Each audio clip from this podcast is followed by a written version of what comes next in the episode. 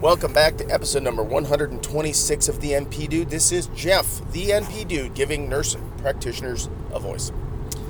It's everybody's voice out there. I want to hear from you. I want to know what's bugging you. If it's bugging you, it's bugging me. It better be bugging everybody else. Email me, jeff at the npdude.com. We're at 2360 something on Facebook. We're getting there.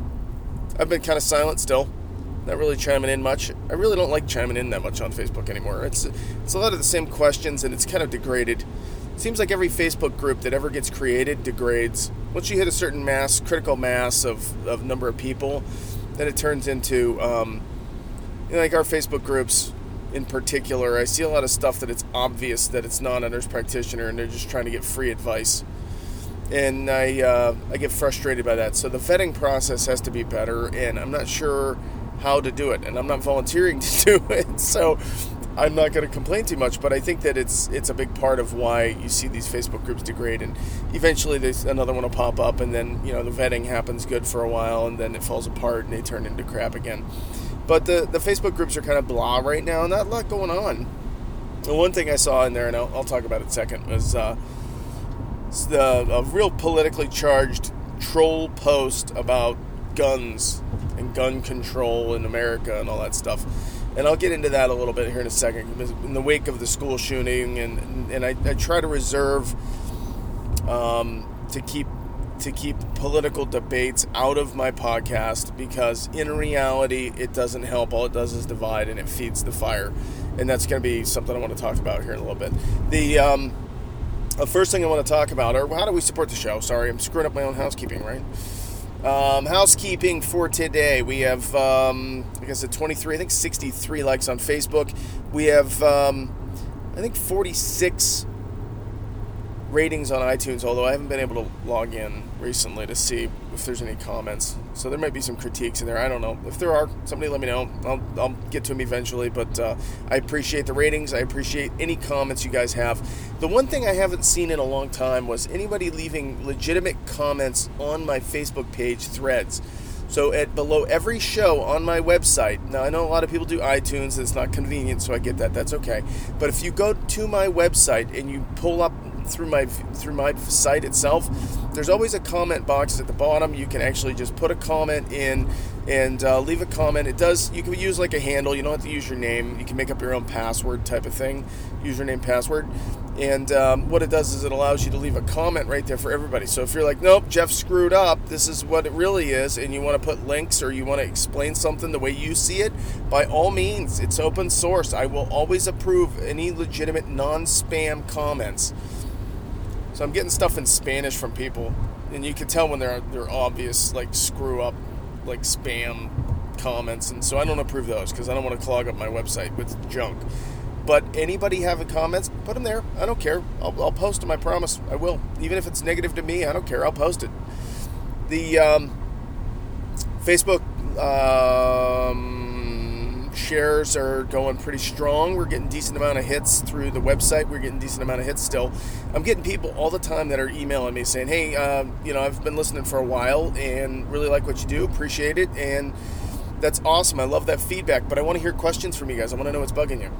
The um, the one I got today came from somebody that um, has commented before, newer chronic intractable, and um, and the question was is that they, they had a student that came into their to their practice that was you know this was this guy, this guy was a preceptor.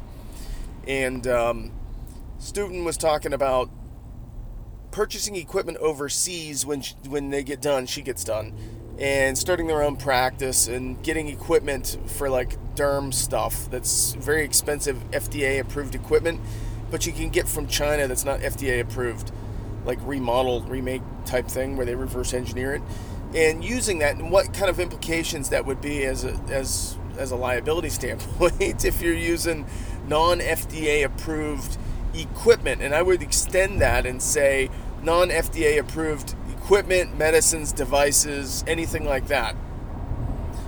And the the question of the day is, what's your liability if you say, you know what, I can, I buy half the price. You know, why should I pay all this money? I can get it cheap from China, brand new, for half the price of a used one uh, piece of equipment. I'm, I'm screw it. I'm going to just go with it. Well, the question is, is that if if something happens when you are doing your your job and you are the one that selected the, the equipment and utilized the equipment, you have an obligation using the standard of care that we've talked about so many times before. What would the reasonably prudent uh, provider do in the same or similar circumstances? And I think that you would say that most reasonably prudent providers wouldn't chance using equipment that came from China that wasn't FDA approved. I think it's pretty obvious. You, you got to use the stuff that's approved. Now let's let's change it slightly. Instead of talking about a piece of equipment, because equipment might be fine. You may, you may have no problems with it. It's a perfectly functional piece of equipment. But let's just change it to a non FDA approved medicine. So say you're doing just herbals in your okay, here's a great one. I sell a plant called Comfrey. I do it on the internet. It's a homesteader type plant, and they sell it. And people want to pay a lot of money for little root cuttings, so I'll sell it to them. I don't care. And it's a great plant. It's got a lot of herbal uses, but it's not something I would use in and of itself all the time by itself. It's a supplement. You do it to, to augment whatever it is you're doing with traditional medicine. That's the way I look at herbals. But let's say you were to start ingesting the roots of this plant and you are making recommendations that oh it'll improve your you know anti-inflammatory and all these extra things. And you start telling people to start eating comfrey root and they end up blowing out their liver because it's got alkaloids that are toxic to the liver. Is it just as negligent as using a piece of equipment that's not approved? It's really the standard of whatever it is you would do as a reasonably prudent provider that's the standard and the threshold that I would look at. Now that's the civil case. That's the case of, you know, I hurt somebody and that person sues me. Now the FDA, the, they may decide that, you know what, you're not supposed to be using non-FDA approved equipment for commercial purposes. Now if you want to buy it and put it in your basement and use it on yourself, that's that may be perfectly fine. It's like using herbals, right? But as soon as you start prescribing things and doing treatments with it, now it's in a commercial setting. Now, now the FDA may want to come knock on your door with guns and the FBI and, you know, want to take papers away from you and, and you in handcuffs with your shirt over your head. I, it, it, it's not worth it to me. it's just not worth a couple thousand bucks for any piece of equipment. What I would do is I would either rent it until I could buy it, or I would do other things that were less expensive to me as overhead costs until I put enough coin away that I could buy the damn thing or get a loan for it or some way, some way to, you know, if you know you're going to get make money off of a piece of equipment, go get a freaking business loan. You can get an SBA loan. Small Business Administration will help you get loans. There's there's I just got a credit card application in the mail as a provider. This is crazy, right? $250,000 limit for any piece of equipment in my practice. It was specific for like NPs in business. So, you know, I don't know how they get my name, but I got this thing just two days ago. Go get the piece of equipment that you need that's FDA approved. That way there's no question later on that you used something. Now say say you did hurt somebody and you did everything you said you did right, but the equipment equipment went faulty. Who's to blame there? Some fly by night Chinese company that you can't get you can't get service of process to? Good luck. Good luck suing somebody in China. As a provider or as a patient, it's not going to happen. I mean, it'd have to be a class action, and you'd have to try to find the people, and oh my God, what a nightmare that would be. If trying to find a lawyer that would be willing to do that would be even harder. So the question comes up too is you know, who's at fault here if something goes wrong? And trying to prove that in court can be difficult. There's this rule called res ipsa loquitur. And it's and it's a medical malpractice type issue, but it's not specific. It can it happens primarily in med mal, but but it can happen in others. And it's basically where the plaintiff has no way of possibly knowing who the who caused the, the fault so the burden shifts to the defendant to prove that they didn't screw up. And I could see this as a perfect open door for use of res ipsa loquitur, where, you know, this plaintiff was, you know, under some some kind of mild sedation because it's a slightly painful procedure or whatever, and they don't, they're, they're not in a position to say, you know, I don't know what he did because I was out, he knocked me out, I was completely vulnerable.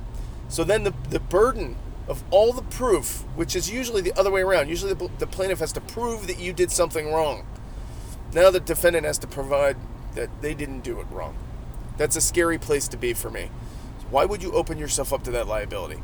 Really dumb, in my opinion, for a couple thousand bucks. Stupid. Dumb, dumb. Plus, other implications.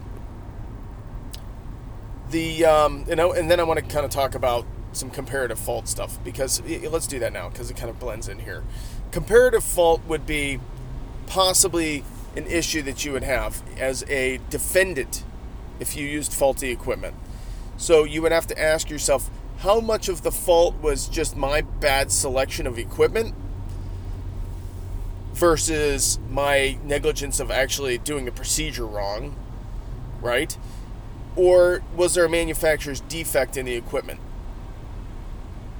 And in tort liability, I spent, I don't know, probably a month and a half doing just products liability. It was in torts two. It was, I remember it was in spring semester. And it, it was, um, it was a lot of stuff, and it was a lot of um, a lot of very specific cases, and you sometimes don't know how they're going to rule. You just kind of don't know where, which way they're going to go on those types of cases because products liability if it's a if it's a product that's really needed like a medication they may overlook some of the liability because you know the, the harm isn't outweighed by the benefit or it is outweighed by the benefit See what I'm saying? So it can be very difficult, especially for courts when they're like, well, this thing's saving people's lives, and one went defective. Think of an AED, right? Say you had a defective AED that didn't save somebody's life, and they get sued. Well, think of all the lives that they do save. So how how much would you you know the person was going to probably die anyways. Maybe it would have saved them. Maybe it wouldn't have. Is that liability there? Yeah, it's liability, but you have to weigh you know what's the potential harm. So I mean, it gets more sticky than just a you ran into me with your car and you broke my bumper. So comparative fault is this this rule of law that comes into play sometimes where you have multiple defendants and you have to compare and the plaintiff as well gets thrown in the mix and you add up all of the damages and then you say you know, there's a million dollars in damages to this individual. It's clear that they have a million dollars in damages. That's easy to prove. But we have, you know, a bunch of people that were all mixed in together that all made some bad decisions. And because of that, we're going to allocate of the million dollars, you know, maybe they're equally, you know, at fault. 333,000 is going to go to one defendant and same thing for another defendant and then you know the plaintiff gets 330,000 jammed on them too.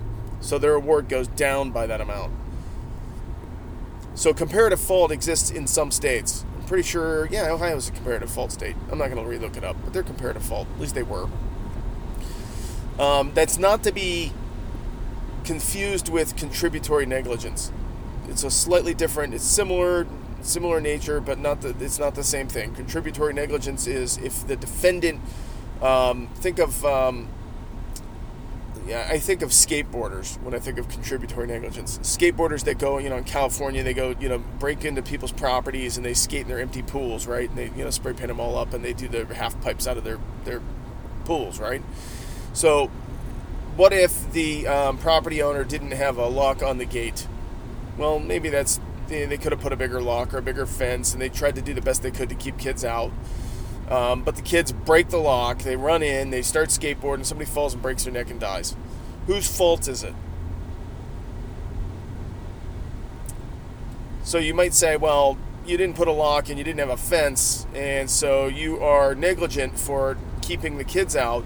But at the end of the day, these kids, you know, shouldn't have been there. They knew better. They, you know, they kind of they, they knew their, the potential of getting hurt, and they still did it anyways.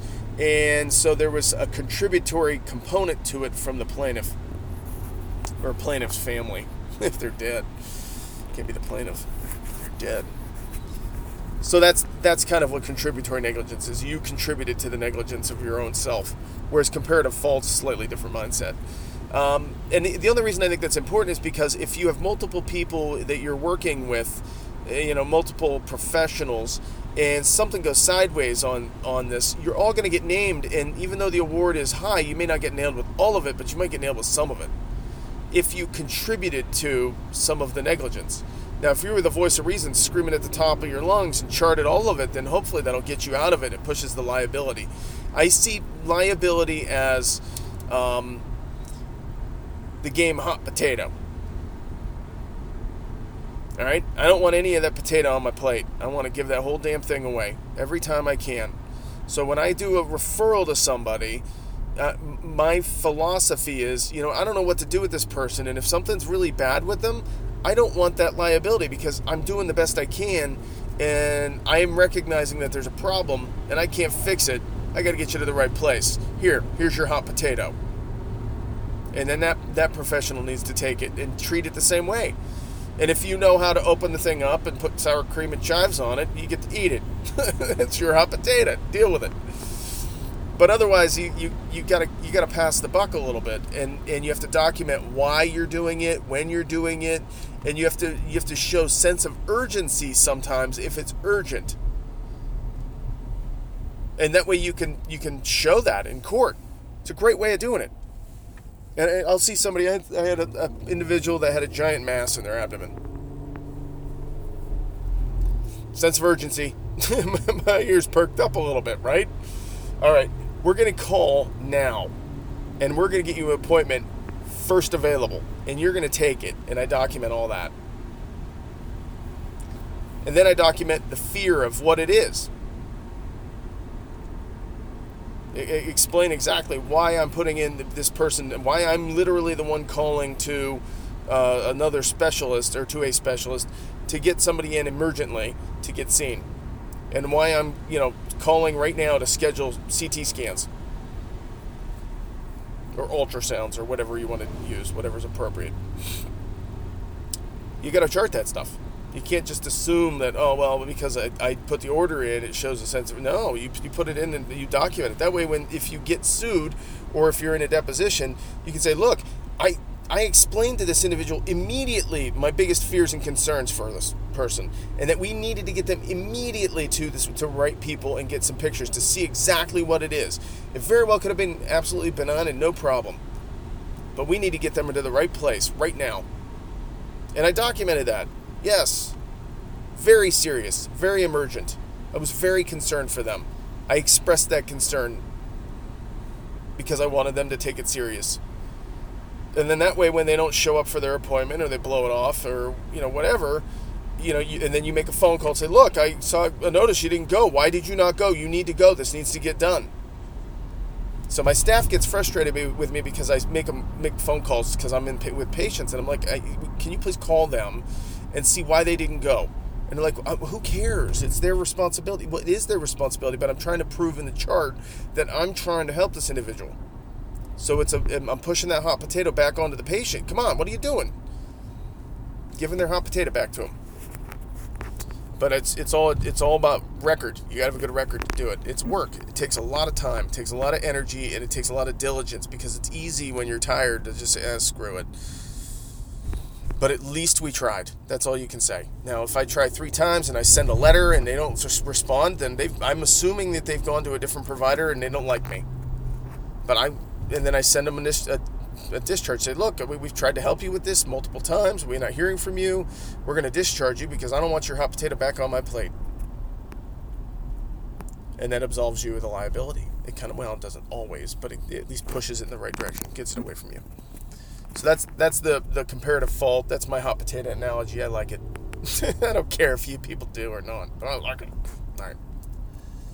I'm Irish. you gotta throw potatoes. Somebody just cut me off. D. Jerk one. All right. So the second thing, this is a politically charged debate, and I'm going to unpoliticize as much as possible a political debate, which is going to be almost impossible. Shootings happen it's a travesty. Um, sad. And whenever I hear that it happens ever, it's a sad day. It, it just is. Do I cry for these personal individuals? No, I don't, because I don't know them. But does it make me think of them? For sure. And do I wish their families be- the best? Yes. And do I try to put myself and think about what would I feel if that was my family member or a loved one or a friend or a neighbor that, that just died? And I try to think of that. And it and it it's it's sad. It really is. That I think we can all agree on. So let's start with what we agree on. That's that. The second thing is you're going to want to look at or you're going to you're going to be force fed is guns are bad. If we got rid of guns, this wouldn't happen. And I think we can all agree that mass casualty incidents aren't just with guns. And that's an NRA narrative. And I used to belong to the NRA, and I don't anymore because I think that they're too con- they they follow the conservative, um, the the Republican, not conservative because I'm com- somewhat conservative libertarian. All small letters. I'm not a political affiliated person, but if you were to ch- if you were to take guns away, you would decrease the opportunity for criminals to get them. I get that. But they would still have them. There's 350 million guns in America.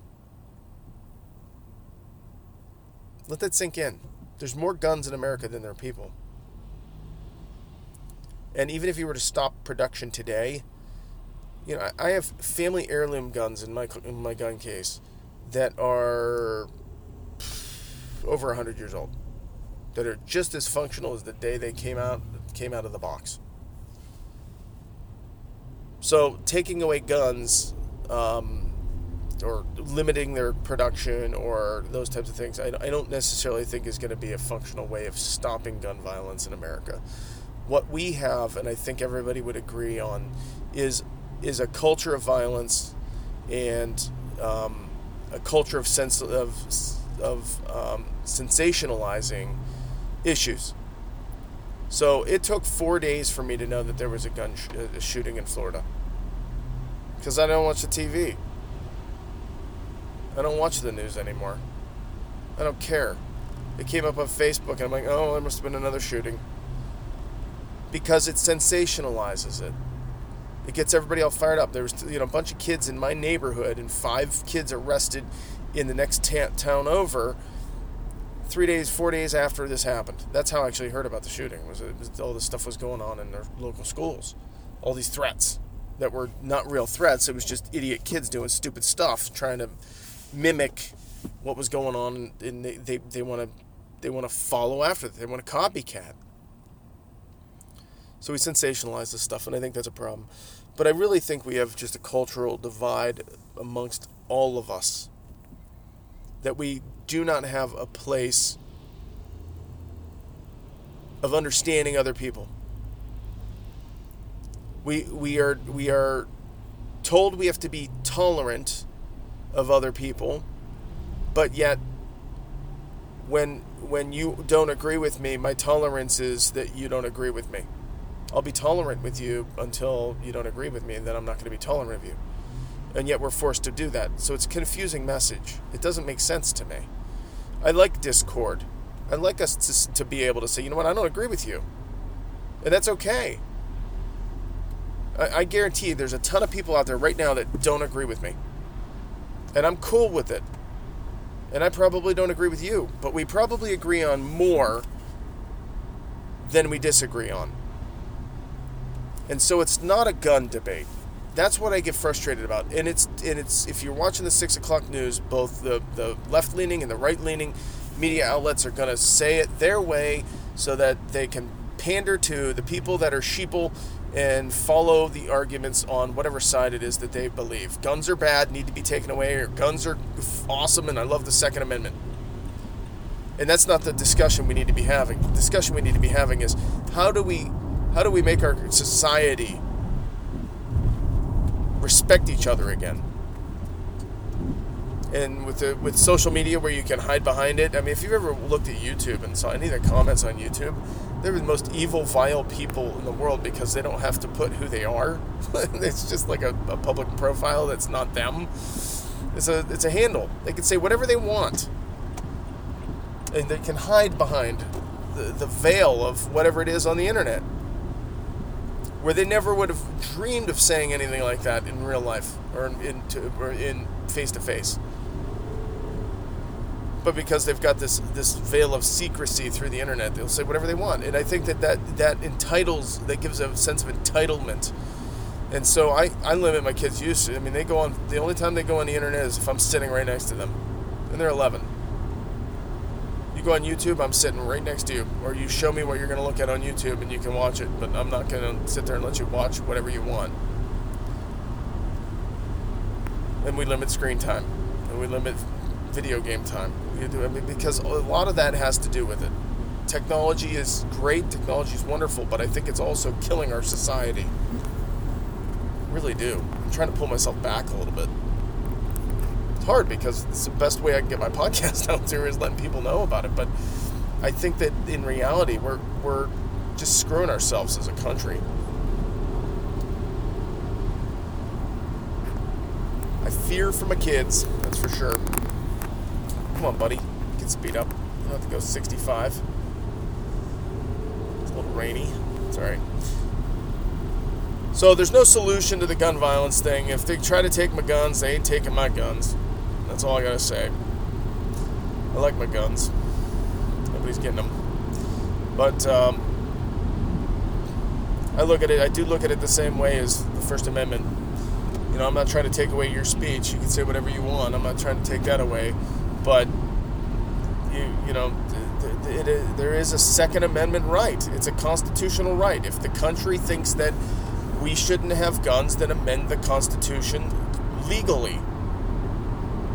Instead of this incrementalism garbage that is typical of, of our American government, where we just chip away at liberty, chip away at liberty, chip away at liberty.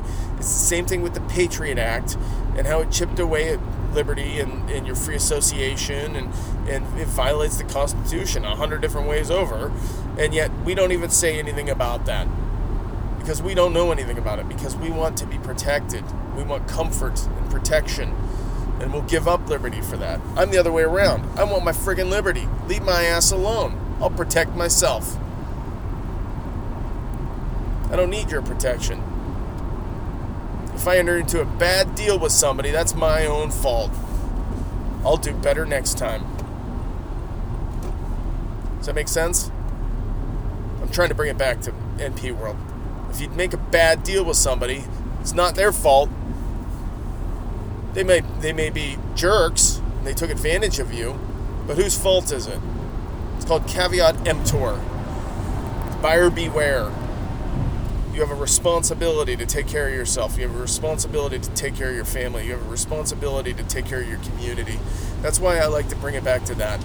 As a nation, we can't really do a whole hell of a lot I can't affect anything in Arizona or California. Very little can I do there.